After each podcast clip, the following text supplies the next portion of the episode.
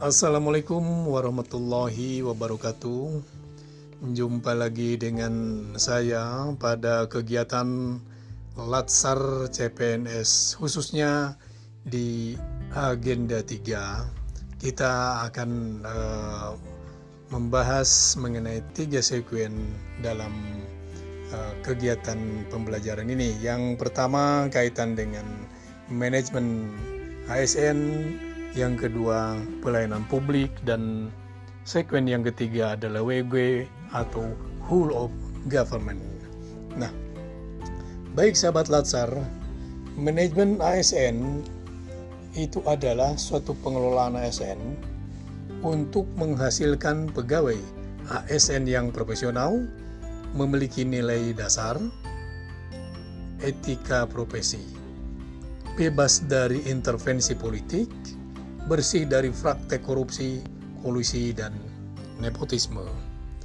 Nah, manajemen ASN ini lebih menekankan kepada pengaturan profesi pegawai sehingga diharapkan selalu tersedia sumber daya aparatur sipil negara yang unggul selaras dengan perkembangan zaman.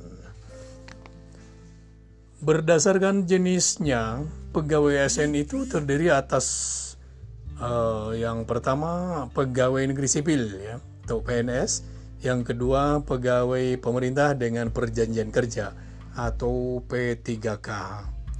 Nah, eh, kedudukan ASN itu sebagai aparatur negara yang menjalankan kebijakan yang ditetapkan oleh pimpinan instansi pemerintah serta harus bebas dari pengaruh dan intervensi semua golongan dan partai politik.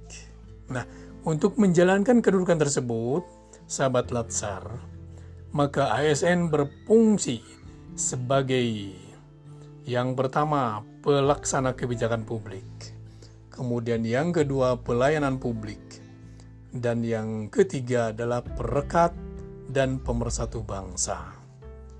Itu merupakan amanat dari konstitusi kita selaku ASN agar dapat melaksanakan tugas dan tanggung jawabnya dengan baik dan dapat meningkatkan produktivitas, menjamin kesejahteraan ASN dan angkutabel, maka setiap ASN diberi hak sesuai dengan tugas dan tanggung jawabnya. Baik, sebagai profesi, ASN bekerja dengan berlandaskan pada kode etik, kode perilaku, kode etik dan kode perilaku ASN yang diatur dalam Undang-Undang ASN Nomor 5 Tahun 2014 dan PP 11 Tahun 2017 yang menjadi acuan bagi para ASN dalam menyelenggarakan birokrasi pemerintahan dan bertujuan untuk menjaga martabat dan kehormatan ASN. Sahabat Latsar yang berbahagia, kita masuki sekuen yang kedua, yakni pelayanan publik pelayanan publik ini sebagai regulasinya yaitu Undang-Undang Nomor 5 Tahun 2009 tentang pelayanan publik yang memuat di antaranya di dalamnya itu pelayanan atas barang, pelayanan atas jasa, dan atau pelayanan administratif. Nah, kemudian ada tiga unsur dalam pelayanan publik ya. ya sudah barang tentu yang pertama ada organisasi penyelenggaranya, kemudian yang kedua ada penerima atau pelanggan, dan tiga kepuasan bagi penerima. Nah, di dalam perkembangan paradigma pelayanan ya, itu sudah berkembang dari pelayanan yang bersifat O Public Administration atau OPA, All Public Administration, menjadi ke New Public Management atau NPM, dan yang terakhir perkembangannya itu dari uh, New Public Management atau NPM menuju New Public Service atau NPS. Di dalam prinsip pelayanan itu, pelayanan publik terdapat sembilan prinsip. Yang pertama, prinsip partisipatif, kemudian kedua transparan, ketiga responsif, keempat prinsip non-diskriminatif, kelima mudah dan murah, yang keenam efektif dan efisien, ketujuh accessible, dan kedelapan akuntabel serta yang kesembilan adalah berkeadilan. Nah, di dalam pelayanan publik itu semuanya adalah menuju pelayanan publik prima. Sahabat Latsar di sekuen yang ketiga yaitu Whole of Government atau WOG. WOG itu pada dasarnya adalah kolaboratif pemerintahan dari keseluruhan sektor. Nah, jadi kata kuncinya adalah kolaboratif dengan pendekatan integrasi.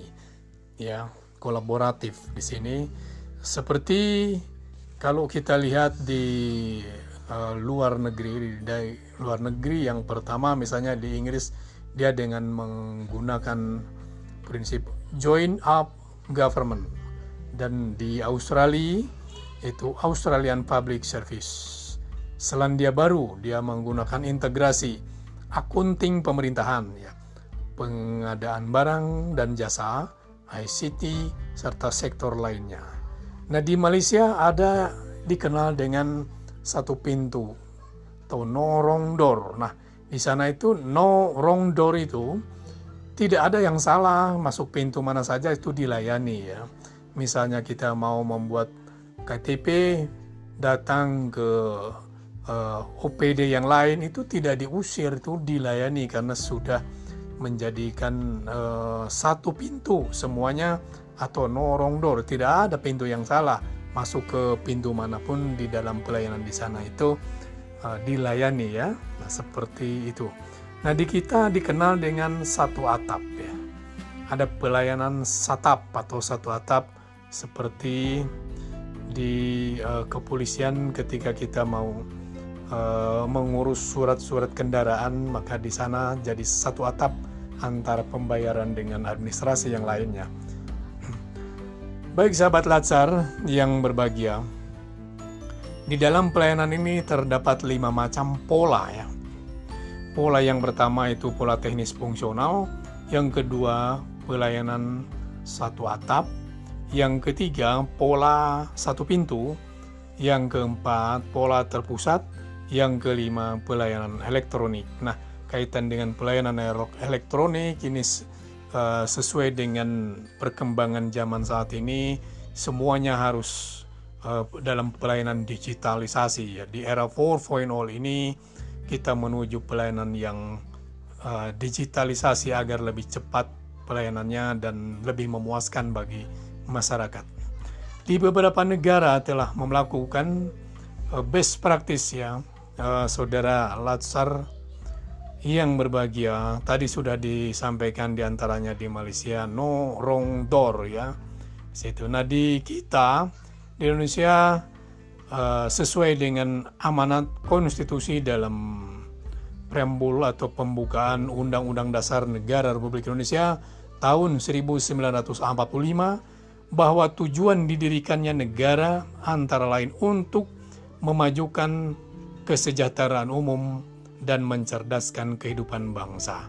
Nah, di dalam memenuhi amanat konstitusi kita, maka uh, birokrasi kita uh, mengalami reformasi dari paradigma pelayanan yang lama menuju paradigma pelayanan baru sehingga masyarakat uh, menerima pelayanan dengan prima, menerima pelayanan dengan baik.